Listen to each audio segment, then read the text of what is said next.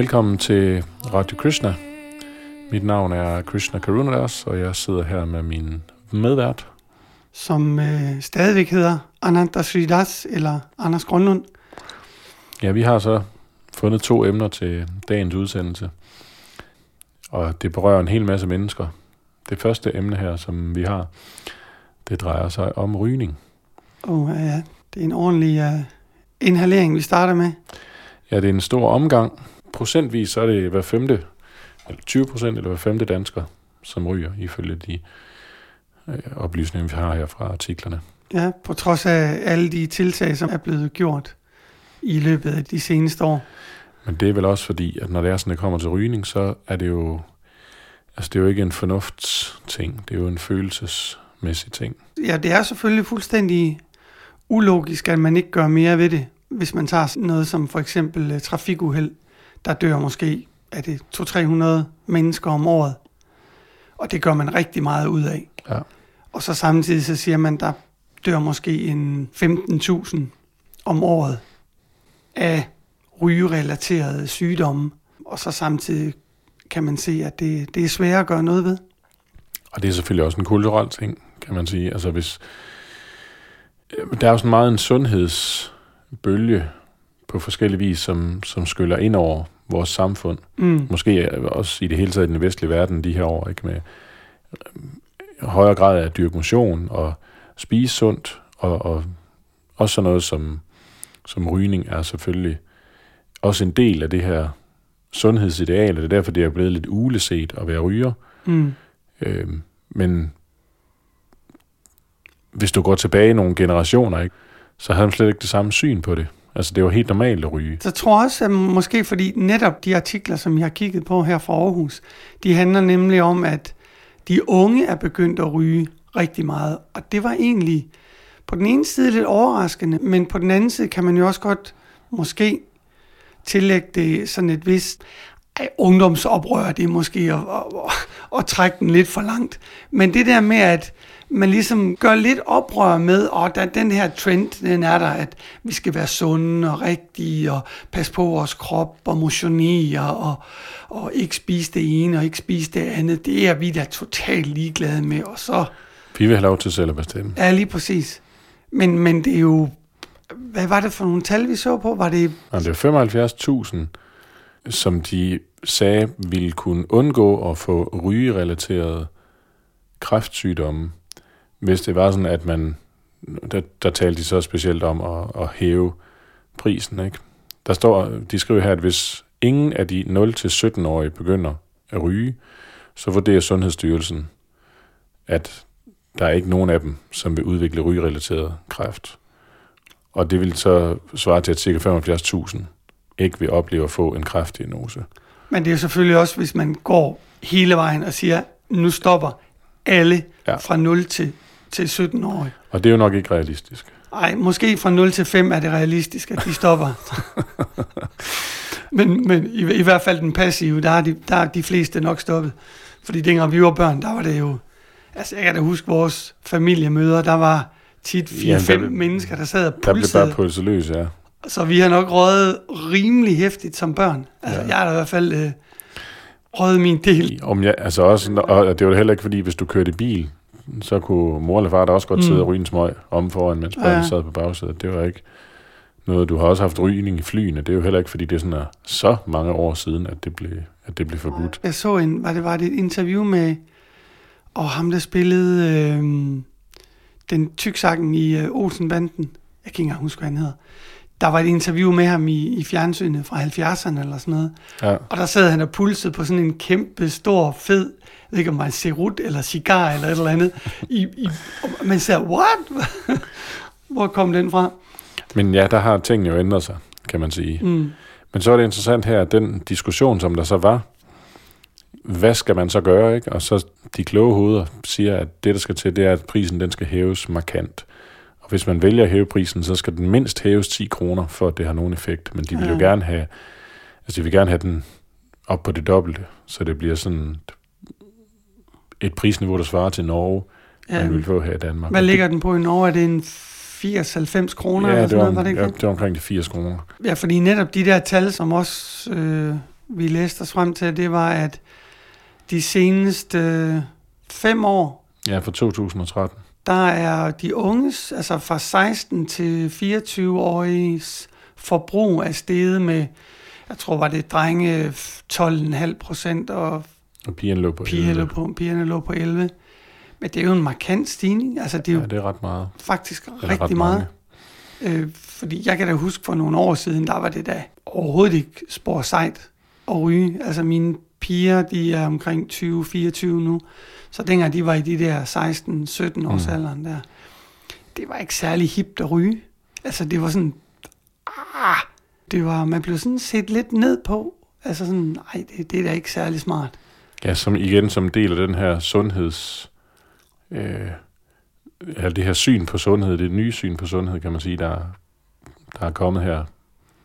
Ja, det er måske heller ikke lige de seneste par år, men altså som en del Ja. år, ikke? igen det her med at motionere mindre, drikke mindre, spise sundt og så videre.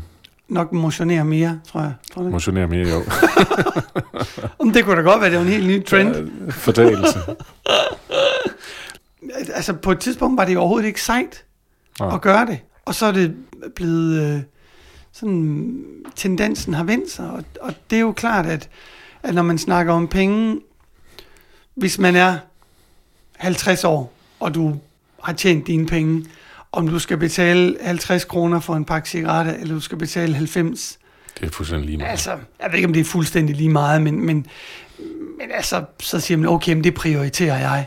Ja, det er det, jeg mener, med, når jeg siger, at det er lige meget. For du, Ja, skal nok, du skal nok finde pengene til det. Ja. Men hvis du er 15-årig og skal ud og give 90 kroner for en, for en pakke smøger, så Ja, eller hvis du er ung og studerende, og du så skal have det ind i dit budget, hvor der skal være råd oh, til husleje og til mad, og også lidt sjov en gang imellem, så, så kunne det godt være motiverende til at sige, at jeg skal ikke ryge, ja, fordi, fordi ellers, det bliver for dyrt. Ja, for ellers så bliver det sådan noget med, at, at de unge studerende, de skal vælge mellem spaghetti med, øh, med ketchup, eller ryge cigaretter. Så enten får de noget at spise, eller også så Eller så får de noget røg. eller så får de røg. Ja, man siger jo også, at, at at ryge, det, øh, det tager sulten. Men jeg ved ikke, om det kan holde mere end et par dage. Nej, jeg tror heller ikke i længden, så, så skal der noget andet indgås. Men det er jo interessant det her, altså der står også her, at øh, Venstre, de har sådan en, en erklæret ambition om en røgfri generation i 2030. Mm. Og der var faktisk ikke så lang tid til. Men samtidig så nævner artiklen også, at både Venstre og Socialdemokratiet, som jo i og med, at de er store partier, Mm. har mulighed for at gøre noget, så har de sådan lidt berøringsangst i forhold til det her med at virkelig at hæve prisen. Mm. Men det er jo også klart nok, når det er sådan, at hver femte vælger, ah, okay, det ved jeg så ikke, jo, i Danmark ryger. Der er selvfølgelig også nogle medlemmer af visse partier, som ryger mere end andre. Altså, det vil i hvert fald være min Det er umiddelbart tankegang. Ja, lige præcis. At måske Dansk Folkepartis vælgere, at de ryger måske lidt mere end radikale venstre, som er sådan nogle djøffer og højt uddannede øh, universitets... Halal-hippier, hvad de nu ellers bliver kaldt. Nå, okay, ja. Som, som nok ryger måske lidt mindre. Og hvis de ryger, så ryger de nok noget andet. Ja, det er du nok ret i. Og så kommer det selvfølgelig også an på partiets... Altså, det kommer også an på, hvor liberal man er. Vi læste også med, at Liberal Alliance, de ville jo i hvert fald ikke være med til at hæve afgifterne. Det er nok ikke, fordi de synes, at folk de skal ryge som sådan, men det er bare den her, du skal have din frihed til at vælge. Ja, Ja, ja. ja. Det er deres tilgang. Og man kan sige, der er også, der er også mange liberale i Venstre, som måske er der den samme holdning, at det kan godt være, at man kunne lave noget regulering, men, Mm. men det er ikke... Ej, det Altså, der med det- det for, der formynderi, indgreb- det er... Det, det er det, indgrebet i folks ja. ja. personlige frihed, ikke? Det er jo ikke noget, som... Eller det er der mange i hvert fald, som, som Ja, vil sige, men- "Men det skal vi ikke røre ved. Mm. Det er ikke vores opgave. Jeg kommer altid til at tænke på det der med, øh, jeg så en, en dokumentar her den anden dag, det var så lidt i samme boldgade, måske lidt mere ekstremt, men det var omkring narkotikasmugling fra Colombia og fra Mexico til øh, USA. Ja. Og det er jo klart, at hvis der er et marked, hvis folk de gerne vil nyde på en bestemt måde, så er det næsten umuligt at stoppe det. Lige meget hvad prisen den er, både for dem, der skal sælge og transportere, og dem, der skal købe det. Og fordi sådan noget som misbrug, det har jo altid noget med nydelse at gøre. Mm. Det er jo ikke, fordi man vil ødelægge sin krop, eller fordi man vil have et dårligere liv. Det er jo, fordi man har behov for en eller anden form for nydelse på en eller anden måde. Ja. Og så prøver man så at finde det gennem for eksempel sådan noget som at, at ryge, som så samtidig er skadeligt. Og det synes jeg, der er en interessant øh, pointe, at hvis man kan finde en nydelse, som er højere, som ikke nødvendigvis er skadelig, at så løser man egentlig problemet der, i stedet for at lave sådan nogle lappeløsninger med at hæve prisen, eller forbyde det ene, eller forbyde det andet. Fordi altså sådan nogle, hvis man har et ønske om at nyde, så er det lidt ligesom floder. De skal nok finde vej til havet på et eller andet tidspunkt. De skal nok finde frem til at få den nydelse. Om det så skal koste det ene eller koste det andet. Ja, man kan ikke, man kan ikke stoppe det på den måde. Man kan ikke, øh, du kan ikke fjerne det, som du siger. Så må, du, så må det dirigeres et andet sted hen. Ønsket om at nyde. Så Ja, ja, at nydelsen findes et andet sted. Men øh, altså, vi har jo et, et alternativ her i Radio Krishna, som vi kan tilbyde. Masser af alternativ. Man kan, jo- man kan jo starte med at prøve at chante Hare Krishna mantraet. Ja, Og så kan man, øh, hvis man, hvis man sidder derude og overvejer, ja, det kan godt være, jeg skulle lægge, det kan godt være, jeg skulle lægge smøgerne på hylden. mm. Det vil jeg egentlig gerne.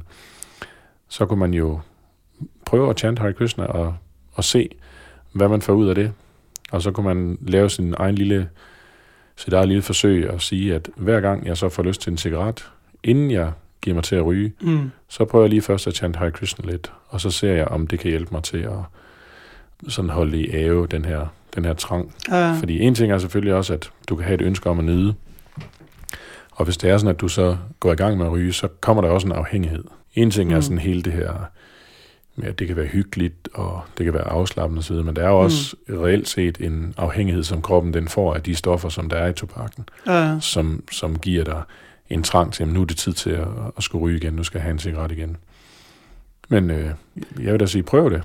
Ja, fordi det er jo også et spørgsmål om, at hvis man har et misbrug, så er det ofte fordi, man prøver at dulme en eller anden indre bekymring, eller stress, eller ubehag, eller sorg. Mm-hmm. Og det er jo klart, at hvis man kan få en, en indre oplevelse, som får de ting til at forsvinde, så har man heller ikke det samme behov for at dulme noget, Lidt ligesom vi har den, den lille prins, som snakker med, med ham, øh, drankeren, alkoholikeren. Han spørger, hvorfor, hvorfor drikker du? Øh, jeg drikker for, for at glemme. Hvad vil du glemme? Jamen, jeg vil glemme, at jeg har det dårligt. Og hvorfor har du det dårligt? Øh, fordi jeg drikker. Det løber ligesom i, i ring. Ja. Så medmindre der kommer noget ind, hvor man ligesom får, ja, vi kalder det jo en, en højere smag. Det lyder sådan lidt øh, højdragende, men det er jo i bund og grund det samme som hvis, lad os sige, du har et to uger gammelt brød liggende ude i køkkenet der. Du har ikke andet at spise. Så er det jo klart, at på et eller andet tidspunkt, så okay, så, så spiser jeg det brød der. Men hvis der kommer en med et eller andet lækkert nybagt brød, eller en kage, eller sådan noget, så er det jo klart, så tænker du overhovedet ikke på det der. Og og blive fri fra, fra sådan nogle laster, er ikke nødvendigvis en negativ proces, eller det, det burde det egentlig ikke være, på den måde, at man siger, nej, det der må jeg ikke. Det er mere en, en positiv proces, hvor man siger, ja til det her, og så i jaet til det her, så er, in, så er der inkluderet et nej til det andet. Lidt ligesom hvis du står i kirken og siger, ja, jeg vil gerne gifte mig med dig. Så behøves man ikke rende rundt til alle ens forhenværende kærester og sige, ved du hvad, jeg skal ikke giftes med dig, jeg skal heller ikke giftes med dig. Fordi hvis man står og siger ja i kirken, så er det ligesom inkluderet i det. Og det er jo hele grundtanken i Bhakti-processen, Mm. at man prøver at lægge sit liv om, lave nogle ændringer, sådan Mm. at det har retning mod Krishna. Og vores forståelse, at vi ikke er den her krop, men vi er en evig åndelig sjæl, og vi har et evigt forhold til Krishna. Mm. Så det er ikke en, en eller anden kunstig ting, man kaster sig ud i. Det er noget, som bliver genopvækket ved at følge den her proces. Ja, ja. Og den, den glæde, som der så er at finde i at, at genopdage sit forhold til Gud, til Krishna, Mm. det er den, man kan tappe ind i. Det er ligesom sådan en øh, kilde af nektar, Mm. som man kan få adgang til. Så når du siger det her med, at det lyder lidt højt ravne, så kan vi jo ikke sige så meget andet, end man bliver nødt til at, at prøve det af og give det en chance. Jeg har hørt rigtig mange, som på en meget naturlig og uproblematisk måde har lagt dårlige vaner på hylden, uden at de egentlig tænkte over det, Mm-hmm. ved at begynde at praktisere bhakti yoga, ved at begynde at, at chante Hare Krishna, og så kommer resten på en naturlig måde. Så tænker man næsten ikke over det. Nå, nu er jeg stoppet med det der. Det har jeg egentlig ikke engang øh, lagt mærke til. Det kom egentlig bare som, som sådan en naturlig konsekvens. Men som du siger, så vil på fokus det vil jo også være på det positive, Mm. frem for at det er på det negative. Og det er jo altid lettere at have at gøre med, når det er noget positivt, man skal, end når det er noget negativt. Ja, fordi så er der en, så er der en gullerød, så er der en, det er jo altid øh, diskussionen, hvad er bedst? Pisken eller guleroden. og nogle gange er der brug for lidt af hver. Det, der så er foreslået her, det er jo lidt pisk i form af at sætte øh, Ja, ja. op. Og det er jo ikke altid, det, det har måske en, en, en midlertidig effekt. Men hvis man ikke erstatter det, fordi vi er jo, på, på sanskrit, så hedder det Anandamaya Vashat, eller noget i den stil. Det må I så, øh, alle vores øh, sanskrit-eksperter ude i, øh, ude i æder, må så lige... Nu Øh, risikerer vi lytterstorm. Åh, ja, ved du hvad? vi får sten kastet igennem ruden. Men det betyder, at sjælen per natur er nydelsesøgende, altså lykke søgende. Så vi kan ikke stoppe det der, at nu skal du ikke nyde mere. Og den åndelige proces er jo overhovedet ikke et spørgsmål om at stoppe med at nyde. Det er bare et spørgsmål om, at man lærer, hvordan man gør det. Så det ikke gør skade på en, og det heller ikke gør skade på andre. Og at det er en, en lykke, som ikke er afhængig af de ydre omstændigheder. Altså man kan jo også sige, at Krishna han beskriver den her verden, vi lever i, som at, at det er en sammensætning af tre kvaliteter. At vores verden, vi ser omkring os, som vi oplever, som vi befinder os i, at den består af lidenskabens kvalitet, af godhedens kvalitet og af uvidenhedens kvalitet. Mm. Og de her tre kvaliteter, de er ligesom, det er ikke statisk, det er konstant i, i bevægelse, Mm. og de, kan man sige, kæmper om overherredømmet, eller der er sådan hele tiden et skift mm. imellem dem. Og vi som personer er også under indflydelse af dem. Og afhængigt af, hvad man så mest er under indflydelse af, så giver det også en en tiltrækning til nogle forskellige ting. Mm.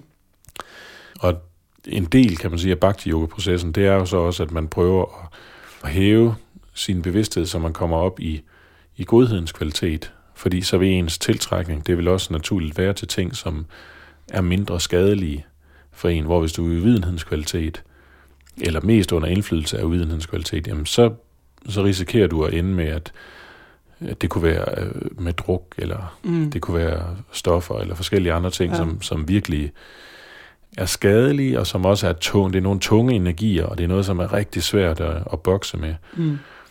Så hvis man sådan kan arbejde, gradvist kan arbejde sig op, så vil der også være en naturlig tiltrækning til nogle andre ting, som man så vil finde Mm. nydelse i. Ja, ja, tingene de også går hånd i hånd. Det der med, at man prøver at forbedre ens øh, vaner og de ting, man spiser og de ting, man gør, samtidig med, at man selvfølgelig får en højere smag.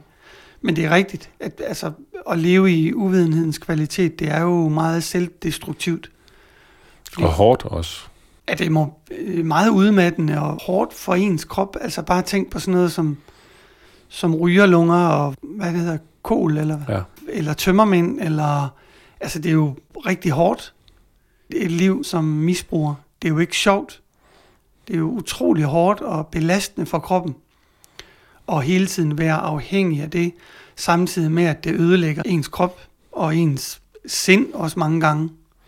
Og det er jo også derfor, at øh, inden for kristnebevægelsen, så er der, vi aflægger nogle forskellige løfter, som Prabhupada den omtaler dem jo som, at de sætter en fri. Og et af dem, det er det her med ikke at tage nogen form for rusmidler. Så vi ryger Mm. ikke, vi drikker ikke, vi drikker heller ikke kaffe og heller ikke almindelig te, fordi der er forskellige stimulanser deri. Mm. Og det kan man godt se som en begrænsning. Altså, det er jo, der, der, er nogle af Ja, folk, ja. der er nogle af folk, som siger det, åh, oh, så må du ikke det. Mm, jo, men ved at lade være med at gøre det, så giver det dig faktisk Mm. en frihed, fordi du er ikke du er ikke bundet af de her ting. Det er ikke sådan, at du skal have din kop kaffe, mm. eller du skal have din smøg, eller du skal have din bajer. Der er, altså, så det er egentlig, øh, det er egentlig noget, som gør dig fri. Ja, man er jo ikke tvunget til at gøre det. Det er jo et valg, man tager. Ja. Men netop også et valg, som man kan tage, fordi man er fri. Fordi et misbrug betyder netop, at man ikke har nogen frihed. Fordi prøv at spørge en ryger, eller prøv at spørge alle de ryger, der er, hvor mange procent vil gerne stoppe med at ryge. Jeg tror, sidste gang de, øh, de Det er en testede, stor del jeg tror, det var 95 eller 96 procent. Det er meget sjældent at tale med en ryger, som siger, jeg ryger, og jeg kan lide at ryge, og jeg vil gerne blive ved med at ryge. Jeg har ikke mødt en, en endnu, som har haft den tilgang til det. Så alle vil jo gerne, så hvor er ens frihed? Så det der med at kunne sige nej, og det der med at kunne leve uden, det er faktisk en stor frihedserklæring. Det er netop, som du siger, det er øh, frihedsprincipper, Mm som gør, at man ikke er bundet på hænder og fødder og er slave af ens... Ja, det er jo ens sanser i en eller anden grad, ikke? Som, Ja, man ikke er slave af ens som, vaner. som har Ja. fået fat i et eller andet, Mm. som så viser sig at være afhængighedsdannende og uhensigtsmæssigt, ikke? Fordi Ja. ja. den korte nydelse, der er ved at ryge en cigaret, de sundhedsmæssige effekter, det har, og så er der selvfølgelig også prisen for at købe cigaretterne. Mm. Og i et vist omfang også, sådan som tingene er nu, ikke? der er nogle ryger, de føler sig jo nærmest udskammet. Ikke? Altså, hvor kan man få lov til at stå og ryge en cigaret i fred og ro, uden at folk de kigger skævt til en? Ikke? Ja, i hvert fald i, i Danmark. Der er stadigvæk lande i verden, hvor du næsten kan ryge hvor som helst, men øh, i Danmark og i det meste af Europa og USA, der er man som ryger et forfulgt folkefærd. Og det er jo interessant, fordi de har jo lavet undersøgelser, som viser, hvad er det mest vanedannende, og hvad er det mest farlige. Mm. Og det er jo faktisk alkohol. Men det er jo så dybt integreret i vores kultur, Mm. så den her snak om, at vi skal hæve priserne i forhold til rygning, og vi skal gøre, hvad vi kan for rygning. Ja. Hvis det er sådan, at partierne de har sådan lidt berøringsangst i forhold til det, så kan man jo bare tænke over, Oha. hvis det er sådan, man for alvor skulle tage skridt og sige, at vi skal også, vi skal, vi skal voldsomt nedsætte alkoholforbruget. Ja, altså kommer der et rammeskrig, så ja. Ryger halvdelen af vælgerne fra der.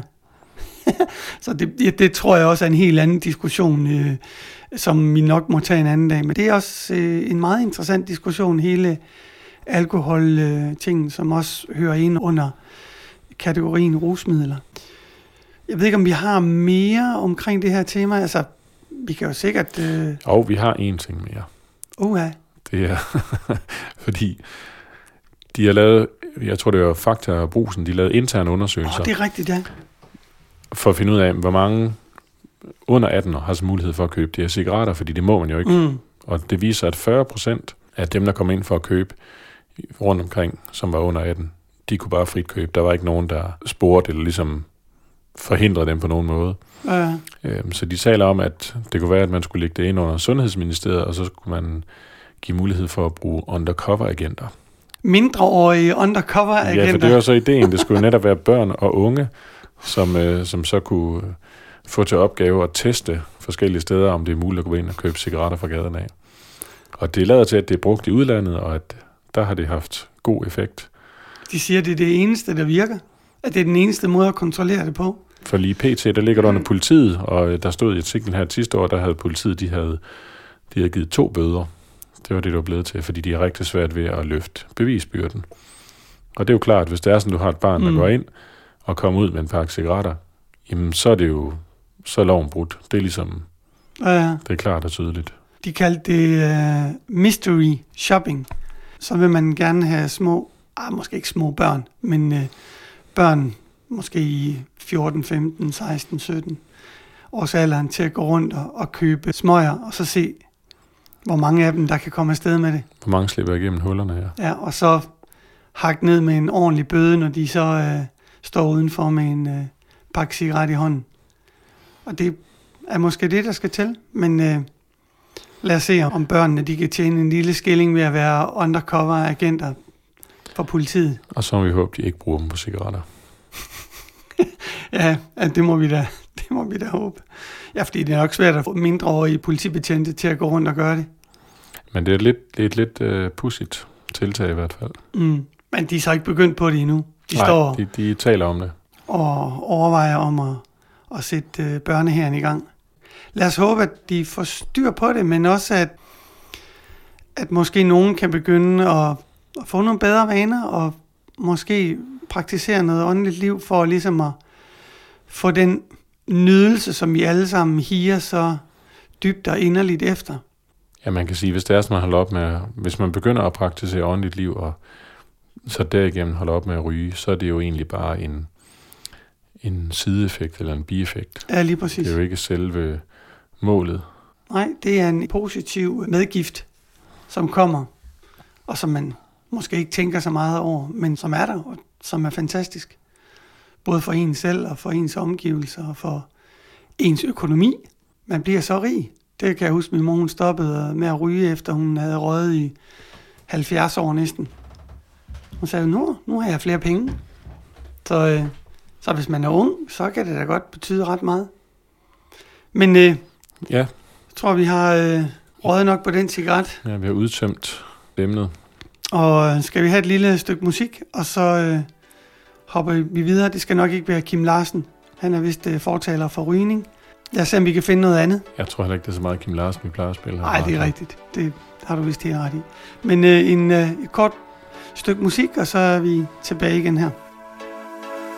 Hare Krishna, Hare Krishna, Krishna Krishna, Hare Hare, eh, Hare Rama, Hare Rama, Rama Rama, Hare Hare, eh, Hare Krishna,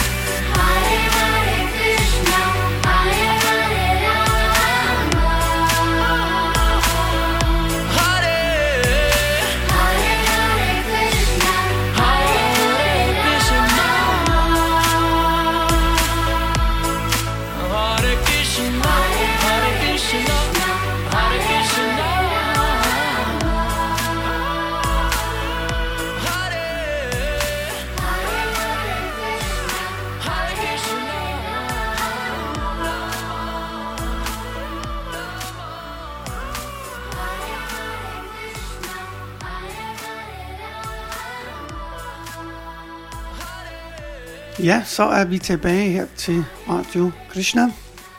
Og nu drejer det sig om, Ja, det er noget helt andet, det her. ja, det, det må man sige, det er en anden boldgade. Det kommer hernede fra byretten i Aarhus, hvor der blev øh, afsagt dom, jeg tror det var i går eller i forgårs. Tommy Mørk fik 6 måneders ubetinget fængsel. Og øh, det var faktisk ret interessant, hvorfor han fik det. Jeg ved ikke, om du vil uddybe det. Jamen, det er fordi, at han har, han har opholdt sig steder, hvor han ikke må. Fordi der er nogle områder, som øh, man har gjort til forbudte zoner, kan man sige, at rejse til, uden at have regeringens tilladelse. Og det er så, det drejer sig om området af Syrien, i forbindelse med kampen mod islamisk stat. Så nogle gange i vores tid, kan man sige, ser man, at politikerne, de, der er noget, de gerne vil forhindre, og så skal de finde ud af, hvordan kan vi gøre det, og så kan det blive lidt kringlet i den her sammenhæng. Der er det så for at undgå, at folk de har taget ned og tilsluttet sig IS og deres kamp, og så har de lavet et, et indrejseforbud, kan man sige, imod nogle bestemte områder. Mm. Og det han så er blevet ramt af, det er, at han har kæmpet for YPG, en af de kurdiske militser. Og i den forbindelse, så har han så en gang imellem været inde i det her område, og han, altså han udtaler selv, at han ikke vidste, at han var der, fordi det er jo, det er jo en streg på et kort, men når det er, at du er på landjorden, så Der er ikke nogen streger i Nej, sandet. der er ikke nogen... Det er ikke, fordi der er en grænsedragning eller et eller andet andet, som du kan, som du kan se efter. Så jeg hørte, at det, de har som bevismateriale, det er fordi, at de har fra hans egen telefon, der har de GPS, Mm. øh, som så viser, at han har været inde i det her område af flere omgange. Og, men altså man kan sige, fra hans udkommende er det jo også mere sådan en, en principiel ting. Han ville faktisk gerne have en sådan lidt kraftig dom. Han udtalte i hvert fald før dommen den blev afsagt, at hvis han kun fik en måned, så ville han nok ikke gøre noget ved det. Fordi den var ligesom for lille til, at der var nogen, der gad høre på ham. Ja, så ville ikke rigtig have interessen. Eller hvis han har fået samfundstjeneste og skulle ud på et plejehjem, ikke? og så Mm. skulle sige, at det er også for dårligt, at jeg skal være ude på det her plejehjem. Fordi at, men når det sådan er fængsel, mm. og det er så også ubetinget fængsel, ikke? så er det sådan... Ja, ja. Men hans syn på det, hans pointe er jo, at Danmark ikke skal lovgive om, hvad danske borgere gør andre steder rundt omkring i verden. At det må være det, må være det land, de Mm. er i, som skal tage sig af den slags. I Danmark kan man ikke lave love, som er rettet specifikt mod en begrænset folkegruppe. Og man kan jo se det her med burkaforbud, som, Nå, de, ja, ja. som de kalder det, men det, det hedder det jo ikke. Det er et maskeringsforbud, som gør, at du må ikke have, det ansigt, det må ikke være dækket, det gælder også elefanthuer og Ja, ja. forskellige andre ting. Og det vil sige, at, at den her lov omkring, at man ikke må opholde sig i de zoner der, den er jo ikke lavet til ham. Den er jo lavet til dem, som tager ned og kæmper for IS, for islamisk stat. Men der er ikke nogen i de to år, hvor øh, loven den har været gældende. Der er ikke en, som er blevet dømt for at tage ned og kæmpe for IS. Altså han er faktisk den første, der bliver, der bliver ramt, og det er så, man kan sige, han gør vel det, som regeringen gerne vil have i, i et eller andet omfang, mm. at IS bliver bekæmpet. Han gør det, det er så bare ikke via den danske regering, og så Ja. er han endt i den her situation.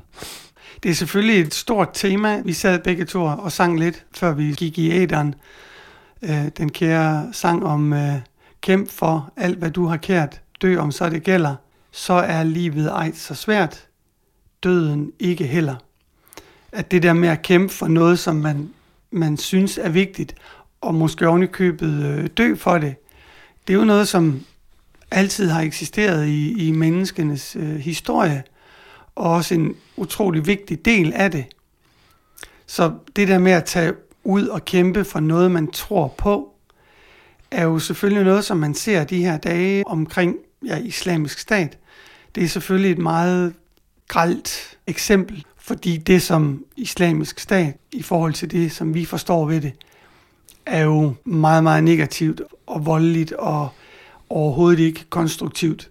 Hvorimod man kan sige at kæmpe for måske andre ting. Lad os sige øh, den spanske borgerkrig eller 2. verdenskrig, hvor man var i modstandsbevægelsen og hvad der ellers er. At det kunne man måske bedre retfærdiggøre.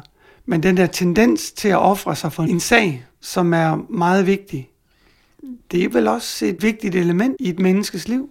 Altså jeg, jeg ved ikke, om, om det måske er for ekstremt, men jeg synes at det er...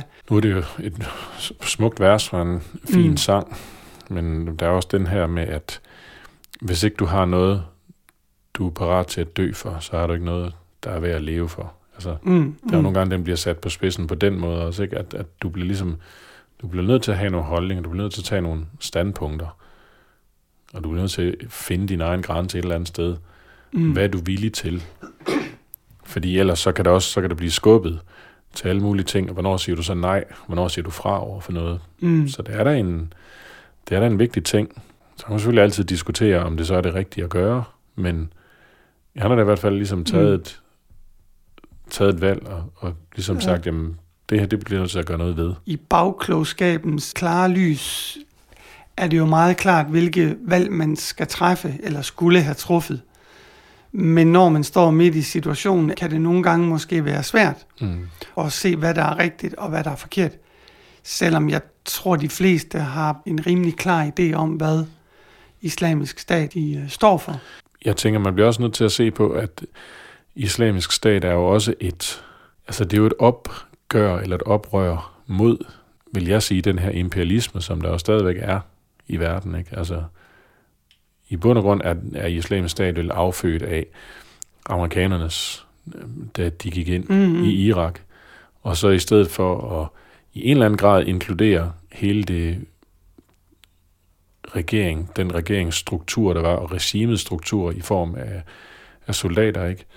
Og den her, at så ligesom bare sige, jamen, nu er I dømt ude, og ikke Mm. tage dem ind, og ikke engagere dem. Og så har du en, en stor, stor befolkningsgruppe, som ikke har en mulighed for at tjene penge, og ikke har en mulighed for at måske bare få mad på brødet. Mm. Og hvad er de uddannet til? De er uddannet til at slås. Så hvad må de så give sig til at gøre? Så kan man jo også sige, at medicinen den er værre end sygdommen. Altså det er jo ikke ligefrem sådan, at det, det løser det store. Nej, nej, men jeg tænker bare, der er, jeg kan godt forstå, ikke dermed, at jeg sympatiserer med, men jeg kan godt forstå, at der, der er nogle grupperinger, som har taget nogle valg i den her retning, som en modreaktion mod noget andet. Vi er selvfølgelig meget kritiske over for islamisk stat Mm. mm. generelt i den vestlige verden. Og det er på ingen måde en... Øh, jeg støtter det ikke. Jeg kan bare godt forstå, at der er en modreaktion i nogle muslimske lande mod det, de oplever, hvordan amerikanerne de fører krig, hvordan amerikanerne går ind og blander sig i, hvad der foregår hos dem, og amerikanerne, der, du ved, der bruger droner til at bombe med osv. Jeg kan godt forstå, at der er en modreaktion. Men når man ser på, hvordan mange af de ting, som islamisk stat, de så har gjort, at det er jo ganske forfærdeligt. Så han er egentlig en lidt sjov knibe, kan man sige. Han, han vælger at sige, at det vil jeg gøre noget imod, og så bliver han dømt for den her lov, som egentlig er tænkt. Det er et forsøg på at forhindre, at der er nogen, der, Ja. der støtter islamisk stat i deres krigsførsel. Men det er jo også tit, at man ser netop, at der er en uretfærdig situation. Nu har jeg selv boet i øh, Peru i en årrække, og det var under, den, øh, under borgerkrigen, hvor den lysende sti var rimelig meget på færre. Jeg tror, de slog 30.000 mennesker ihjel i en årrække på Og den en lysende sti, det var en oprørsbevægelse med... kommunistisk islet. Og som du siger, så var der selvfølgelig også masser af grunde til, at folk var utilfredse.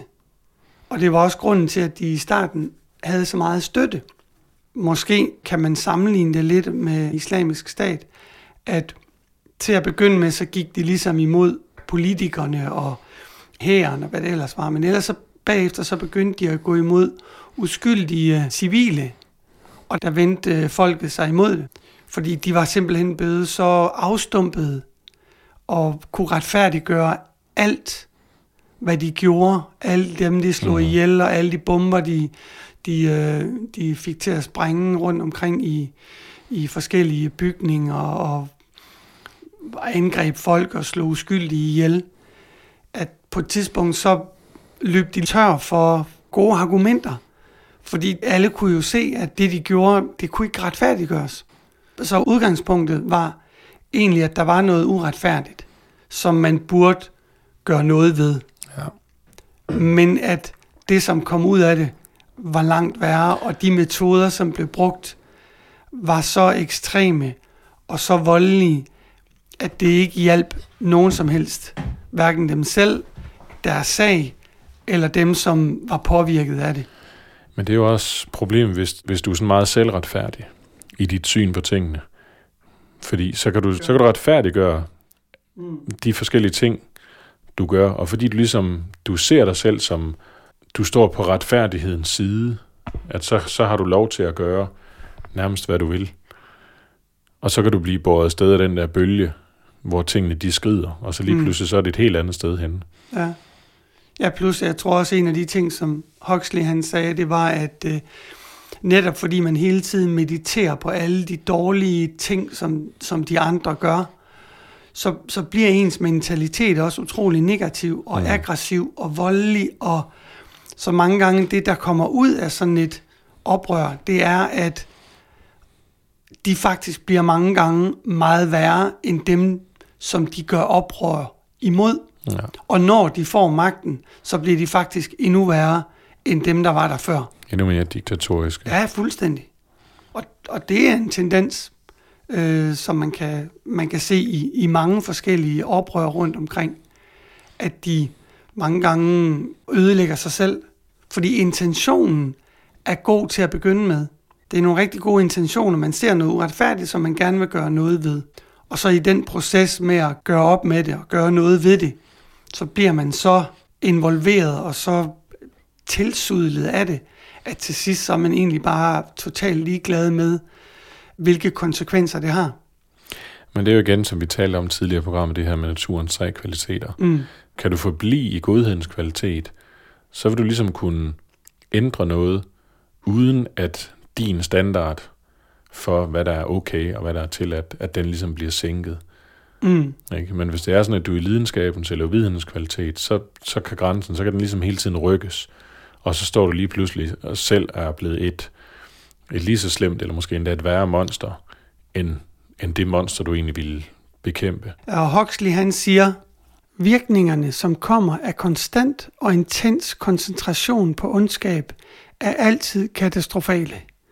De, som tager på korstog, ikke for Gud i sig selv, men imod djævlen i andre, lykkes aldrig med at gøre verden bedre, men efterlader den enten som den var, eller under tiden endnu mærkbart værre end den var, før korstoget begyndte.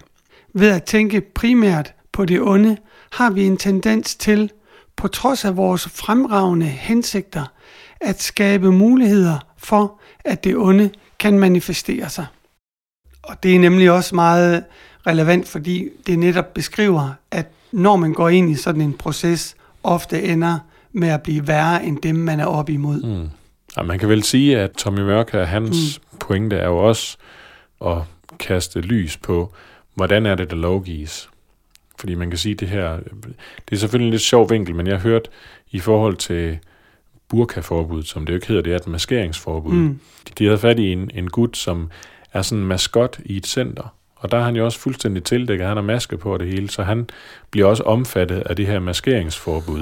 Sådan en fedt mulighed, eller noget, Ja, ja, rundt ja, og, ja, som- og som går- omfavner børn. ja, ja, og, og, og du ved, giver dem high five og sådan nogle ting. Mm. Og så nogle gange så går han hen til en mor og lader som om, at han vil, han vil have en krammer af hende, ikke? Ja, ja. Og hvis hun så ikke vil give ham en krammer, så fordi, at han er jo, det er jo sådan en, en rolle, han spiller en figur, så kan han godt finde på at løbe efter hende, sådan med udstrakte arme, som sådan, jo, kom nu, giv mig en krammer. Altså, at det er det, Ja, ja, ja. han, det er det, han sådan viser med sine handlinger, ikke? Ja. Og der, jeg kan ikke huske præcis, hvad formuleringen var i lov, men det var, at, at det var noget med, at opførselen skulle være normal, og altså, så han sagde, jamen, det kan jeg jo ikke, fordi den rolle, som jeg spiller, når jeg er der, der er jeg ikke normal, fordi det er ligesom, du ved, jeg er jo, jeg er jo sådan, jeg er jo en figur, ikke? Ja, ja, ja. Så han blev ramt af den der, og det er jo ikke ham, de var ude på at Nej, nej. få med den lov, men han kommer så ind under den, ikke? Så her er der så et andet eksempel, at det er en helt anden, eller der er i hvert fald også en anden, nogle andre, som bliver, Ja, som bliver ramt af den lovgivning. Men det er jo fordi, man ikke kan gøre det til en specifik øh, gruppe. Du kan ikke lave en De lov. kan ikke gøre det, som de rent faktisk gerne vil, og så Nej. bliver de så gøre det på en anden måde, og så er det klart, så, så får nettet en anden størrelse masker, og så ryger der noget mere med. Og det er sjovt, fordi alle ved, hvorfor de laver loven. Ja. Det er det, der er det skøre af. Jeg tænker også på, hvad har de nede på stadion, når AGF de spiller? Så har de også nogen, der går rundt netop også som, jeg ved ikke om det er Ja, en sådan, bjørn sådan eller en hund eller et eller andet, slags. og går rundt og vinker til alle de små børn. Altså selvfølgelig, de står jo på den anden side af hegnet, så jeg tror ikke, der ligesom er lidt af fare for, at de, de gør noget. Men jeg vil ikke kalde dem normale. Nej, Altså, det er vel, ikke der, deres måde, de opfører sig på. Nej, fordi de spiller en rolle som, som figur, ikke? Men, så det er jo bare et andet eksempel på, hvordan, når det er, så man ikke kan lovgive præcist om det, man gerne vil, og man, vi prøver at fikse det på en anden måde, ikke? Ja. Hvordan man så ikke opnår det, man er ude efter. Og det er, jo, det er jo klart, at alle kalder det jo også det. Der er jo ikke nogen, der kalder det for maskeringslovgivning eller sådan noget. Alle kalder det burka-lovgivning, eller... Alle ved jo godt, hvad det drejer Ja, sig om. ja. Der er jo ikke nogen, der er dumme, vel? Men det er jo selvfølgelig, man har et retssystem, og det skal man også respektere, fordi spørgsmålet er bare, at jo mere folk, de opfører sig dårligt, desto flere love skal man lave for ligesom at kunne på spansk så siger man, echa la ley, echa la trampa. Det vil sige, når du har lavet en, en lov, så det næste, der sker, det er, at der bliver fundet et hul i loven. Ja, ja, Altså, det kommer med det samme. selvfølgelig. Og, og, og det er jo fordi, du kan ikke lovgive dig ud af, at folk de skal opføre sig ordentligt. Fordi det burde egentlig være en selvkontrol. Ja, og det er, jo, det er jo karakteren. Ja, ja. Det er jo folks karakter, der skal arbejdes med, så det er jo egentlig et helt andet sted. Der skal selvfølgelig være noget lovgivning til, og, ja, ja. Men, men det er rigtigt, det er, Altså, det, det er det andet sted, at der skal arbejdes med. Det er jo nærmere, kan man sige, den ende, jeg står, som jeg arbejder på en skole, ikke? Ja, ja. Altså, så det her med at, at prøve at få givet de rigtige værdier, den rigtige måde at gebære sig på, ja, ja. på den rigtige måde at omgås hinanden på. Det er jo klart, at jo flere love man har, det betyder egentlig, at folk de opfører sig rigtig dårligt. Så jo færre Ja, jo- love man jo har, flere, det er jo flere love, man har brug for. ja lige præcis. Karnos, den bliver jo tykkere og tykkere. Men han har også valgt at, at anke den her til landsretten, mm. Så, så må vi jo se, hvad der kommer ud af det. Ja, det er jo lidt principielt. Så Det, det er da i hvert fald helt klart fra hans side. ja, ja. ja, han er vel ligeglad med at sidde i, i fængsel, om det er fire måneder eller seks måneder, eller han får et, et talerør og en eksponering, som han nok synes er det vigtigste ved alt det der. Ja. danske fængsler er jo heller ikke øh, det samme som at sidde i et kolumbiansk fængsel, eller hvor man nu ellers kan, kan sidde i verden.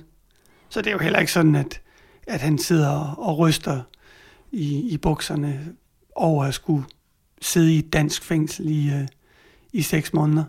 De lavede forresten bare lige en, en sidebemærkning. De gik rundt og interviewede udlændinge omkring det nye store fængsel i, jeg tror det er Horsens, de har lavet det. ja. De havde sikkert nogle gode ting at sige om det. Nej, men de spurgte dem, hvad troede de, at det var for et sted?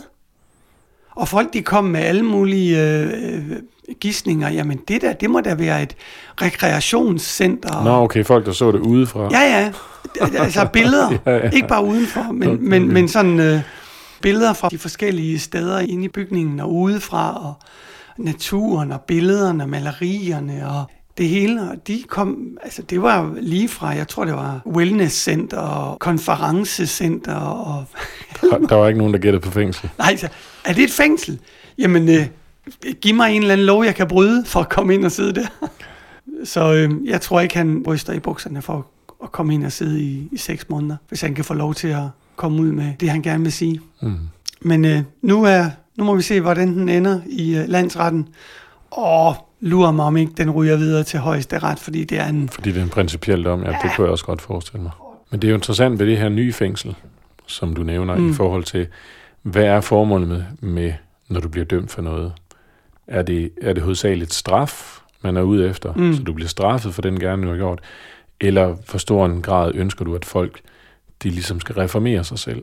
Ja, ja. Fordi jeg ved også, fra USA, der havde de været, det var så i Norge, de havde været på besøg ved nogle øh, fængsler, ikke? Mm. eller et fængsel, som også var sådan et meget moderne fængsel, hvor hele formålet, det var ikke straf, det var, det var ja, jeg var lige ved at sige rekreation, altså, forhåbentlig var det ikke det. reformation. Reformation, ja, lige og præcis. også, at, at når vedkommende så har udstået sin straf, at så står du ikke med en, der træder ud i samfundet og er sådan helt, hvordan skal jeg gebære mig her? Fordi mm. At vedkommende ikke ved det, men du har ligesom, du har hjulpet vedkommende og gjort vedkommende parat til at gå ud og blive en aktivt deltagende borger i samfundet. Ja, ja.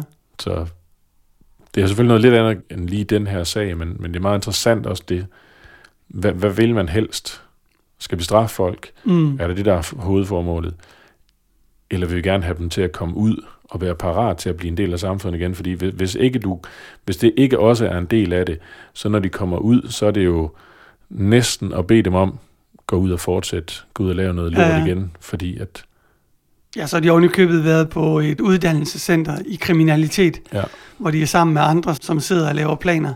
og kan give dem masser af tips og gode idéer. Som de gode gamle Olsen-band. Han, brugte, han spildte jo heller ikke tiden i fængslet. Han, Han, kom han jo altid... have en plan, han kom ud.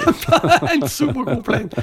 Fordi det der med straf, det er jo, øh, det er jo typisk øh, amerikansk også. De har jo det der med three strikes and you're out.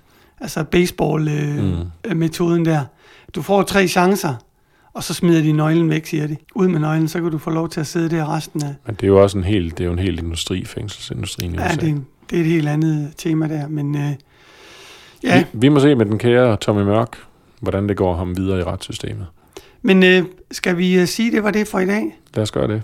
Og så øh, ses vi, eller nej, det gør vi vel ikke. Men øh, Måske, hvis I kommer ned på den uendelige bro, så kan det være, at I møder os dernede. ja, nu har vi jo købt øh, udstyr til at, at sende ned fra den øh, uendelige bro nede ved Hotel øh. Så øh, der kommer vi snart til at sende fra.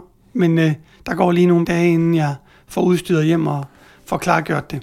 Men øh, Tak fordi I lyttede med. ja, tusind tak for det, og vi høres ved snart. Ha' en god dag, og Hare Krishna. Hare Krishna. Wake up, time to wake up. Come on now, wake up, wake up, sleeping soul. Yeah. Wake up, time to wake up. Come on now, wake up, wake up, sleeping soul. Sleeping soul. Wake up, time to wake up.